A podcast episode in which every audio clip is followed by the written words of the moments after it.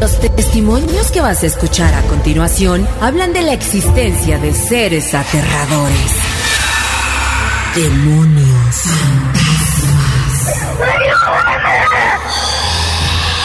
Y seres que dan miedo.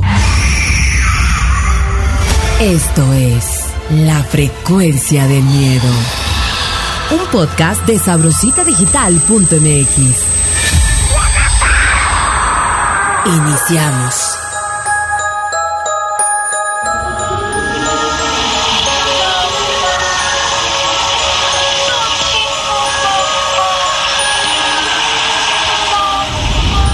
Hola, hola mis queridos sabrositos y bienvenidos y bienvenidas a este nuevo podcast titulado Juguetes Poseídos. Mi querido Toma, queda una emisión más de este podcast en Frecuencia del Miedo. Oye, gracias por acompañarnos a toda la gente y en este tema que hay muchos casos documentados acerca de los juguetes que han sido poseídos, incluso muchos de ellos hechos película, muchos Sí. de ellos eh, los relatan en muchas novelas, en muchas historias y hay muchos casos en donde un espíritu posee algún juguete para llamar la atención. Esto te lo voy a platicar más adelante, Jackie, porque hemos estado investigando de si es posible que un espíritu, que un ser pueda poseer un juguete inanimado o un objeto inanimado. Y la respuesta es... Ahí tendremos un experto más adelante, pero algo que me llama muchísimo la atención ahorita que lo comentas, que los juguetes se supone que fueron diseñados y hechos pues para entretenernos, para divertirnos. Chicos y grandes hay juguetes para todas las edades, niños y niñas, y todos se supone que cumplen una función, menos la de pues la de terrorismo. Ser pose- poseído. Sí, sí, el de que te den miedo. Fíjate que en las investigaciones que hicimos existe una posibilidad de que un espíritu haya poseído al juguete. Ya han habido bastantes casos, pero no necesariamente maligno y tampoco es obligatorio quemarlos. Ojo, cuando un espíritu se queda en nuestro plano como fantasma, casi nunca tiene la intención de ser malo. ¿En serio? ¿no? Generalmente solo quiere continuar por lo que se manifiesta de distintas maneras. Algunas implican situaciones que asustan a otros y por ende hacerlos pensar que son malignos solo son eh, malas interpretaciones. Ellos se manifiestan para llamar la atención, para que alguien sepa que están ahí y que no se han ido y que los pueden ayudar. Probablemente en algún caso el espíritu encontró un medio, convertirse en un juguete para que sepan que está ahí. Pero yo tengo a alguien que sí le ha pasado, conoce y sabe de propia experiencia sobre los juguetes y esta cuestión de las posesiones y es muy interesante saber que sí, que sí existe o sí ha pasado y sí ha vivido por estas situaciones medio extrañas. Siete rayos, Lobo, muchísimas gracias por estar con nosotros y colaborar en este podcast. Sé que eres representante y practicante del palo mayumbé y cuéntanos un poquito sobre la cuestión del tema que estamos platicando el día de hoy en nuestro podcast Frecuencia del Miedo con los juguetes poseídos, siete rayos.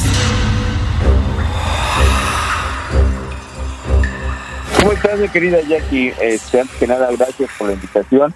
Y fíjate que sí, tenemos varias experiencias acerca de, de muñecos poseídos. Tenemos que recordar que eh, un muñeco es la forma o la, la similitud más parecida al cuerpo humano. Cierto. Y esto es lo que muchas ocasiones no entendemos. Para todos nosotros un muñeco es la parte más sensible, la parte infantil, ¿no? Eh, más eh, que puedan representar la inocencia de un niño. Sí, porque se supone que fueron creados la mayoría para diversión, como dices, de los niños, pero muchos me imagino que son creados, pero para otros fines.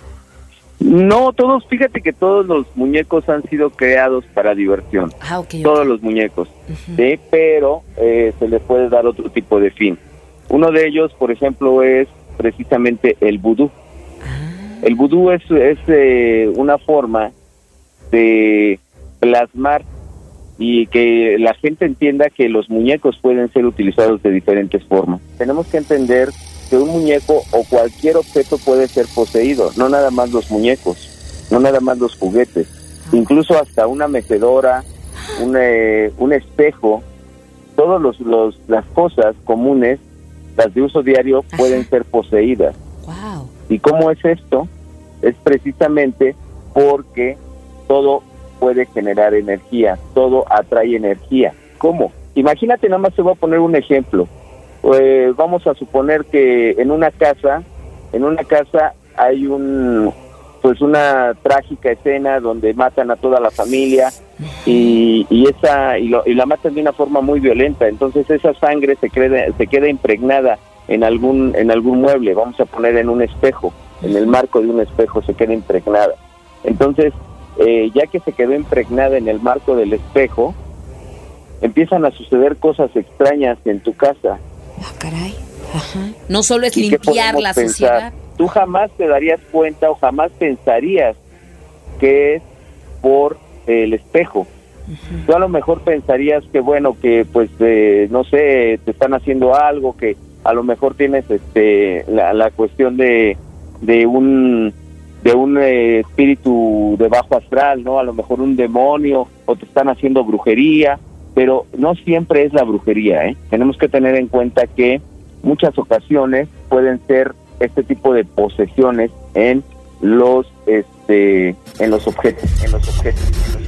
Y hablando de estas posesiones y en especial que el capítulo del día de hoy mi querido siete rayos lobo se trata sobre los muñecos tú has tenido alguna experiencia personal o cercana sobre que estos objetos inanimados que solamente se diseñaron para diversión de los pequeños que guarden esas energías negativas Sí, fíjate que sí, efectivamente. De hecho, eh, gente de Sabrosita ya tiene mucho tiempo de conocerme y saben a lo que me dedico, saben lo que hago.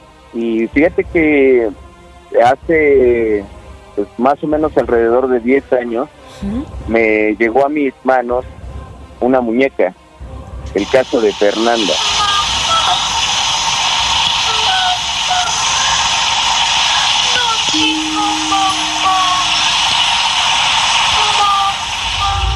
Fernanda es una muñeca, una muñeca muy pequeñita. Yo creo que alcanza los 5 centímetros apenas. como Pero es una muñeca Ajá. de porcelana. Ah, ajá. Y esta muñeca fue regalada a, a una niña. Cabe mencionar que esta muñeca ya tiene dos muertes que ella ha ocasionado, ¿verdad? El caso es el siguiente. Una ocasión, imagínate una ocasión, eh, le dicen a, a la mamá, oye, este, ¿me permite regalarle? Vamos a omitir nombres y Ajá, apellidos de, de la familia sí claro por respeto. Pero está documentado todo eh, en un periódico que hacía mucho tiempo salía, no sé si te recuerdas tú de un periódico que se llamaba Alarma. sí claro Entonces, ahí lo documentaron todo, pero eh, vamos a, a poner en contexto que precisamente le regalaron la muñeca y un día le dicen a la mamá, oye, ¿me permite regalarle una muñeca a tu hija? Y la mamá le dice, pues sí, sí, claro que sí, ¿no? Pues le está regalando un juguetito, claro que sí. claro Dice, lo que pasa es que tu hija me recuerda a mi niña y esta muñeca le perteneció a ella. Ah, Y, su y la mamá se queda así como que le perteneció, ¿no? Pues sí, porque pues ella falleció, pero bueno, este, me gustaría que tu hija la tuviera. Entonces le regalan la muñequita a la niña ajá. y la niña la recibe con todo gusto y todo sin ningún problema. Entonces, posterior a esto, les da una recomendación la persona que se las regala. Les dice, nada más te voy a dar de recomendación que la guardes por las noches, que no la dejes donde quieras. Sí, ya desde ahí ya pues, estaba raro el, te- el Ah, tema. Desde ahí estaba raro, Sí, exactamente. Desde ahí como que las cosas no estaban bien, ¿no? Como que no funcionaba, Claro. como que estaba algo mal. Entonces eh, le dice, sí, no, no, no te preocupes, sin ningún problema, sin ningún problema podemos, este, pues guardarla, ¿no? Dice, no, este, imagínate, pues es, es de una, es un material muy caro y pues se puede romper y, y bueno, Ajá. entonces le- la mamá de la niña le dice que sí, que sin ningún problema, aceptan la muñeca. Los seis primeros meses todo muy bien, todo muy tranquilo. Después de esos seis meses, el primer evento que tuvo fue que la muñeca estaba en medio del cuarto donde no tenía que estar.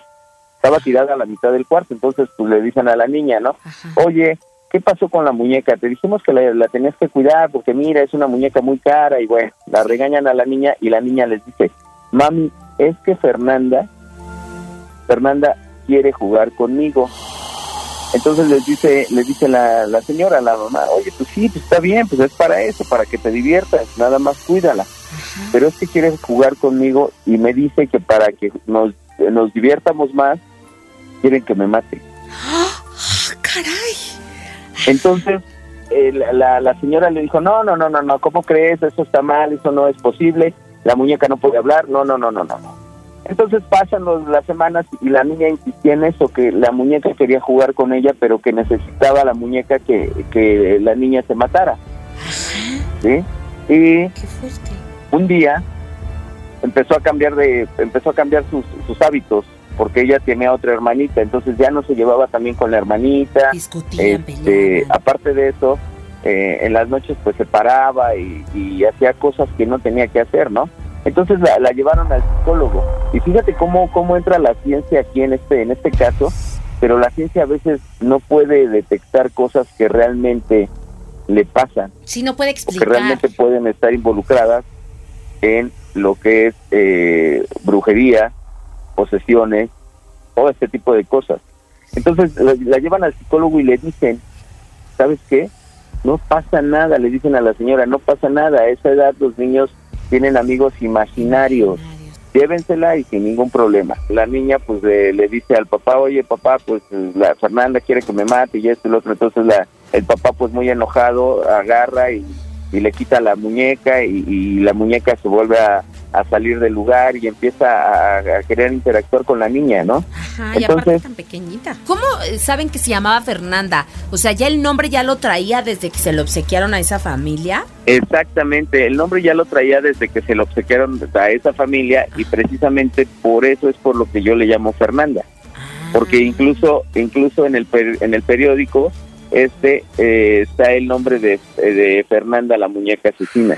Y cuando empieza todas estas actividades extrañas, pues me imagino que los papás ya no querían a la muñeca. ¿No la sacaron de su hogar o qué prosiguió? No, no, no, fíjate que no. O sea, es que ellos no creían tanto en eso. Era tan inofensivo. Es así como que, ay, no, no pasa nada. Una muñeca no no te va a hacer nada, ¿no? Sí, no va a tener los Una poderes, ¿no? Para hacer algo. Termino de relatar. Uh -huh. Después de todo eso, un día, sábado, deciden los papás ir al supermercado, ¿no? Entonces le dicen a la, a la niña, le dicen, ¿sabes qué? A la grande, oye, pues cuidas a tu hermanita porque no va, vamos a salir tu papá y yo al, al súper y, bueno, la cuidas por favor, que no le pase nada.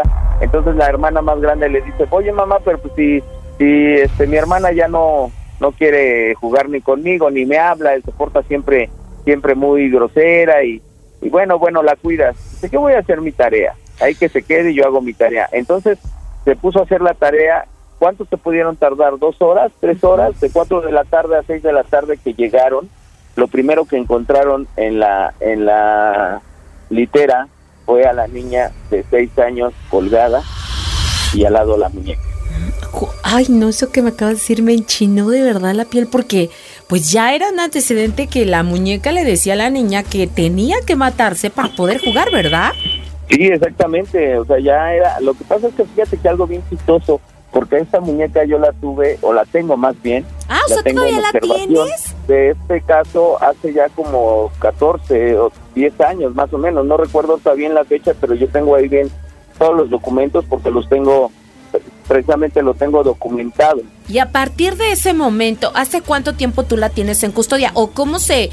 o hace cuánto tiempo dejó de, de tener esta actividad, por así decirlo? No, la muñeca sigue teniendo actividad y es a lo que te iba a comentar. Ajá. O sea, la, la muñeca sigue teniendo la actividad. Yo la estuve, lo he estado observando, la he tenido yo en una cápsula, la tengo en una cápsula. En algún tiempo la llevé a Sabrosita, la... Eh, en algún eh, programa, uh -huh. la llevé y la, la tuvimos ahí. Y, y bueno, la, la, la, cuestión es de que esta muñeca sigue teniendo actividad, pero la actividad no es de que se mueva. La actividad de esta muñeca es que se mete en la mente de las personas, se mete en la mente de las niñas. No es como que te incite con movimientos o que tú la veas que se mueva. Yo la puse en una en una cápsula y le puse micrófonos y le puse cámaras y la estuve observando durante 72 horas.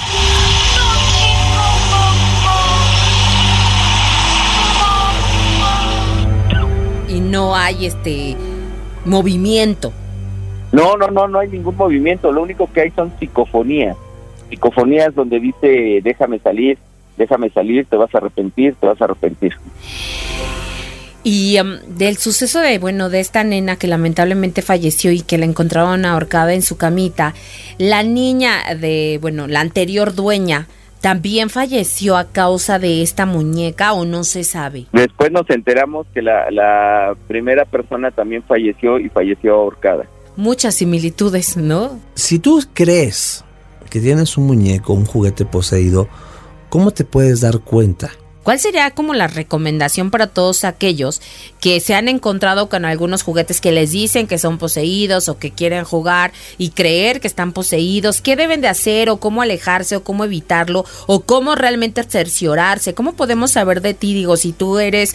Eh, parte de estas, eh, no de estos eventos, pero conoces a fondo, ¿cómo podríamos sacar de nuestra casa a un juguete que esté poseído?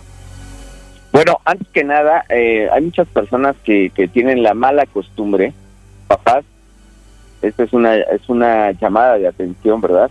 Papás tienen la mala costumbre de, jugar, de comprar juguetes usados. Y no sabemos realmente qué historia traen detrás. Exactamente, no sabemos qué historia traen detrás, ¿no?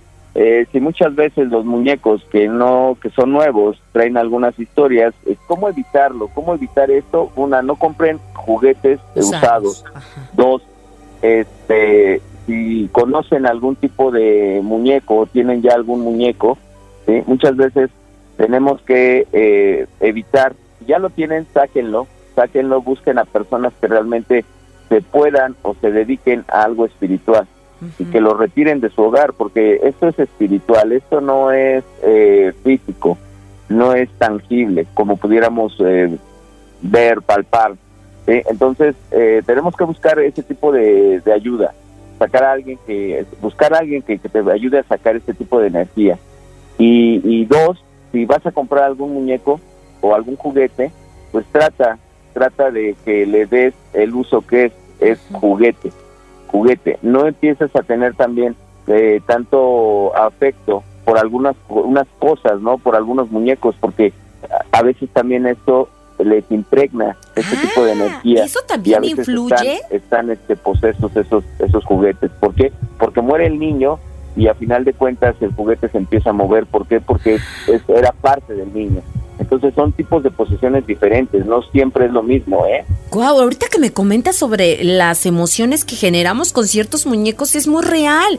Es su muñeco favorito, su muñeca favorita y hasta a veces cuando ya no están en cuerpo presente y que fallecieron estas personas especiales guardan sus juguetes y como dices, guardan esas energías. Qué interesante, no no había tomado en cuenta ese punto y es muy importante. Sí, fíjate que tengo una historia, una historia muy cortita y muy buena de una persona, es de una de una muchacha que murió muy joven, murió como a los 23 años, 24 años, pero le regalaban muchos juguetes. Le regalaban muchos juguetes, su novio le regalaba muchos juguetes de peluche y todo eso. Entonces, ella siempre hablaba de la muerte y decía que cuando se muriera, pues que quería que todos sus juguetes se fueran con ella. Ajá. ¿sí? Lo más curioso de todo esto es que cuando murió, precisamente a los 23 años, le pusieron todos los juguetes y los juguetes aparecían en la recámara de ella. Muchísimas gracias, Siete Rayos Lobo, representante y practicante del Paloma Yumbe. Por supuesto, aquí en Sabrosita 590, en nuestro podcast Frecuencia del Miedo. Si tú crees que tienes un muñeco, un juguete poseído, ok, ten cuidado. ¿Qué tienes que hacer si sientes esto? Pues alejar ese, ese juguete, ¿no? Esa es, es como parte fundamental. Tienes que alejar ese juguete porque te está vigilando, te está cuidando o te está haciendo daño. Y fíjate que también, ahorita que estamos hablando todo esto de los juguetes, que estamos hablando acerca de, de, los juguetes que han sido poseídos, que son famosos incluso, tengo la fortuna de contar con la presencia de una persona que trabaja con los juguetes de la mano para que nos platique todo lo que pasa en el Museo del Juguete.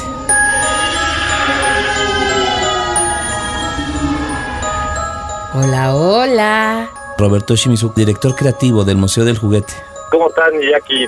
¿Cómo andas? Bien, gracias. De verdad, qué gusto que hayas aceptado colaborar con nosotros en este podcast, porque qué mejor que tú, de manera vivencial, que has podido estar en ese museo. Cuéntanos un poquito sobre la historia.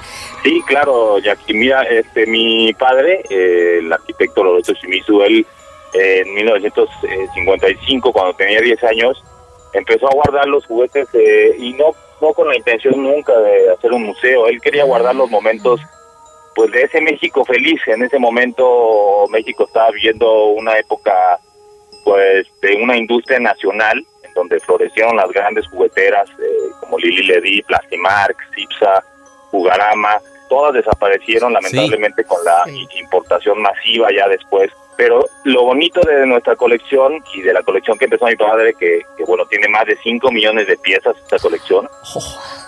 El, museo exhibe más de 55 mil juguetes, pero la belleza que, tiene esta colección justamente es que la mayoría son piezas eh, pues de manufactura 100% mexicana, con esa idiosincrasia mexicana y con pues también esa cultura popular, ¿no? Al final muchos modelos, por ejemplo, tienen nombres de México, ¿no? Muchos modelos se llama El Paseo en Chapultepec, Una tarde en Bellas Artes o La Matiné en el Cine Viana. Entonces, tienen, tienen muchos nombres que hacen alusión obviamente a la vida cotidiana de México y eso creo que es parte de la belleza de, todos estos juguetes, ¿no? Muchos eh, juegas al turista mundial, pero pues ustedes recorriendo las carreteras de México. Entonces realmente los niños, los jóvenes, pues aprendían la historia de México y la historia de nuestro país, pues a través de los juguetes y de una manera muy lúdica y divertida, ¿no? Que es, y bueno, un poco pasando al tema este de, de, los juguetes, nosotros siempre hemos creído, siempre pues, de los lo digo aquí, Cabo, este, siempre hemos creído que los juguetes tienen alma. Nosotros siempre hemos eh, creído que los juguetes tienen este espíritu y, energía propia, eh, porque se siente ahí en el museo. y sobre todo eh, que, que, nosotros hemos aprendido a, tratar de cuidar esas, esas energías, no sé cómo decirlo. Este, y entonces mi papá desde chico siempre la verdad que íbamos a los a los bazares, a los tianguis o a las tiendas de antigüedades siempre nos decía que buscáramos esos contenidos positivos, ¿no? Nosotros muchas veces no entendíamos, ¿no? Decíamos, ¿a qué se refiere mi papá, no? Con que busquemos esa buena vibra o las energías positivas. Y nos contaba eso, nos decía, no, pues es que cuando uno colecciona objetos, pues esos objetos están cargados de una cierta energía, ¿no? Entonces, y este y sí, siempre la verdad es que, digo, nos vamos a ir al extremo un poco, pero mi papá siempre nos contaba eso y nos lo platicaba de esa manera, decía, pues por ejemplo, un objeto eh, que torturó a un ser humano, pues es un objeto que tiene una mala vibra, ¿no? Un objeto que no, no, no va a transmitir buena vibra, ¿no? Entonces, pues digo, están este tipo de museos que, que, que, presentan ese tipo de objetos que torturaron a seres humanos o, rifles que se utilizaban pues, para dañar a otro ser humano. Y en cambio nosotros sí creemos que los juguetes tienen esa intención, porque aunque se hayan reciclado 10, 15, 20 veces, y luego lo haya usado tu primito y luego todavía se lo llevó quizá la señora de la limpieza y luego quizá todavía ahí en el pueblo lo utilizó alguien más y pero le dio alegría, ¿saben? O sea, les dio eh, momentos de felicidad, de gozo. Entonces, la verdad es que yo, así ya yendo más hacia, hacia lo profundo, pues la verdad es que yo me he quedado ahí en las noches. Nunca he escuchado nada raro, o sea, no risas de niños y así, no he escuchado pero sí se siente una energía fuerte. No se me han aparecido espíritus ni niños, ni he escuchado risas, afortunadamente, digo. Pero sí, sí, pues sí es una vibra fuerte al final de, más de 55 mil juguetes que sí hemos tenido muchas historias ahí en el museo de, de gente que, oiga, no, es que quiero donarles esta muñeca porque esta muñeca es de mi abuela, pero... Ah, con un pasado oscuro. Ajá, exacto, así como que, y le decimos, no, pues, no, pues no, no la podemos recibir, ¿no? Por donación, o, o, nos cuentan eh, una historia de, de, de, algún juguete que desapareció de la colección, ¿no? Porque nos ha tocado, por ejemplo, ir a casas viejas y de repente encontrar, vamos una primera vez y vemos varias piezas y luego vamos la segunda vez y ya no las encontramos, ¿no? Oh. Eso sí nos ha pasado, no en el, te digo, no en el museo, no en el museo. pero estas búsquedas de juguetes sí nos han tocado cosas de, muy locas de, señales y de energías y de cosas que, pues ya son paranormales que le llaman, ¿no? Eh, una vez ahí, te digo, en Chico, Veracruz, fuimos a ver una colección de, aviones y de muñecos y de repente nos regresamos al hotel y al día siguiente regresamos ya para hacer el como el trato con la señora y de repente ya faltaban algunas piezas y la señora pues obviamente nos dijo que no, no, no, ella no las había tomado, pero que esos por ejemplo sí eran de los favoritos de su esposo, ¿no? O sea, nunca supimos qué pasaron con ellos. Si se habrá sido el esposo que se los llevó. Probablemente. Dijo, ah, no, esos son mis favoritos. Eso no, ya se los van a llevar, pero pues estos no. El juguete se vuelve algo muy entrañable, porque se vuelve algo muy personal de tu infancia, de que tu amiguito, se vuelven ya como parte de la familia, entonces sí les dan yo creo que personalidad y alma a estos juguetes, no sé cómo decirlo, como, como, como todos esos objetos están cargados de una energía, pero sí en el museo tratamos de hacer ese ritual y creemos que los otros juguetes como que los van limpiando. Y de, del personal que trabaja contigo y de los que han trabajado ahí en el Museo del Juguete, ¿te han contado algo en especial? Que tú digas, a mí no me ha pasado. Sí, a mí pero no, pero que raro, ellos ¿no? te cuenten, ajá. Sí, a mí no, pero por ejemplo, en una ocasión sí hubo unos chavos de servicio social que les tocó cuidarse en un evento en la noche. Dijeron que habían escuchado unas risas, ¿no? De unos niños, que ya no había nadie en el museo. Entonces, digo, no sé, yo, yo nunca supe ya si fue verdad o no, porque a mí no me ha pasado. Pero a estos chicos sí les pasó. Y bueno, ahí siguen trabajando ahorita en el museo. O sea, la verdad es que no, tampoco se asustaron mucho. No sé si... Sí, digo, Por- tampoco, digo, tampoco salieron corriendo. Pero, a ver, de las personas que te ayudan a restaurar, que se les llaman curadores de los juguetes, ¿a ellos les Claro. ha sucedido algo que digan, no sé, que se Le encontré algo raro. Sí, porque muchas veces eh, dice, oye, es que te juro que lo dejé en esta posición y está en la otra posición. O le arreglé la manita y otra vez la trae desconchavadita. Sí, bueno, sí les ha pasado que, del- que el- o sea, lo que sí ha pasado es que les, eh, que, que les mueven la herramienta, ¿no? O sea, que están reparando algunos muñequillos y como dices, dejaste ahí este el día anterior ya la mesa de trabajo y llegas al día siguiente y todo está ahí como desacomodado, ¿no? Entonces sí es, eh, algunos de esas cosillas así, hechos menores, ¿cómo decirlo? Pero sí han sucedido, que, que a veces pasan un poco desapercibidos en el museo porque pues te digo, como que pasan pasan seguido algunas cosillas, pero pues no, muy normales, como que ya aprendimos también a A sobrellevarlas. lidiar ahí con eso. De verdad que yo invito para que acudan a este museo Sí, y que hagan por el favor, recorrido. ¿dónde, ¿dónde está el museo? ¿Qué horarios tiene? ¿Cuáles son sus redes sociales? ¿Dónde los podemos ubicar, por favor, Roberto? Claro, el museo está en Doctor Olvera número 15, es, eh, la línea, es el Metro Obrera. Abrimos todos los días de 9 a 5 de la tarde y los fines de semana de 10 a 4. Eh, la entrada pues es muy económica, es a 50 pesos, entrada general, niños, adultos, tercera edad, todos. Guardamos los tesoros de, de una época muy feliz del, del ser humano y, y queremos y confiamos en que esa vibra pues es, es muy buena, ¿no? Y es muy chida. por Sí. decir así. Y el tesoro de alguien que dijo, no, no lo quiero en mi casa, por favor, lléveselo a la conexión del Museo del Juguete. Ok, Roberto Chimizo, muchísimas gracias, director creativo del Museo del Juguete. Te agradecemos este ratito que nos acabas de regalar. Gracias de verdad. Muchísimas Perfecto. gracias. Y este es un episodio más, por supuesto, de nuestro podcast, Frecuencia del Miedo. Muchísimas gracias, Jackie Fragoso. Gracias, Tabo Maqueda. Continuamos aquí en Frecuencia del Miedo.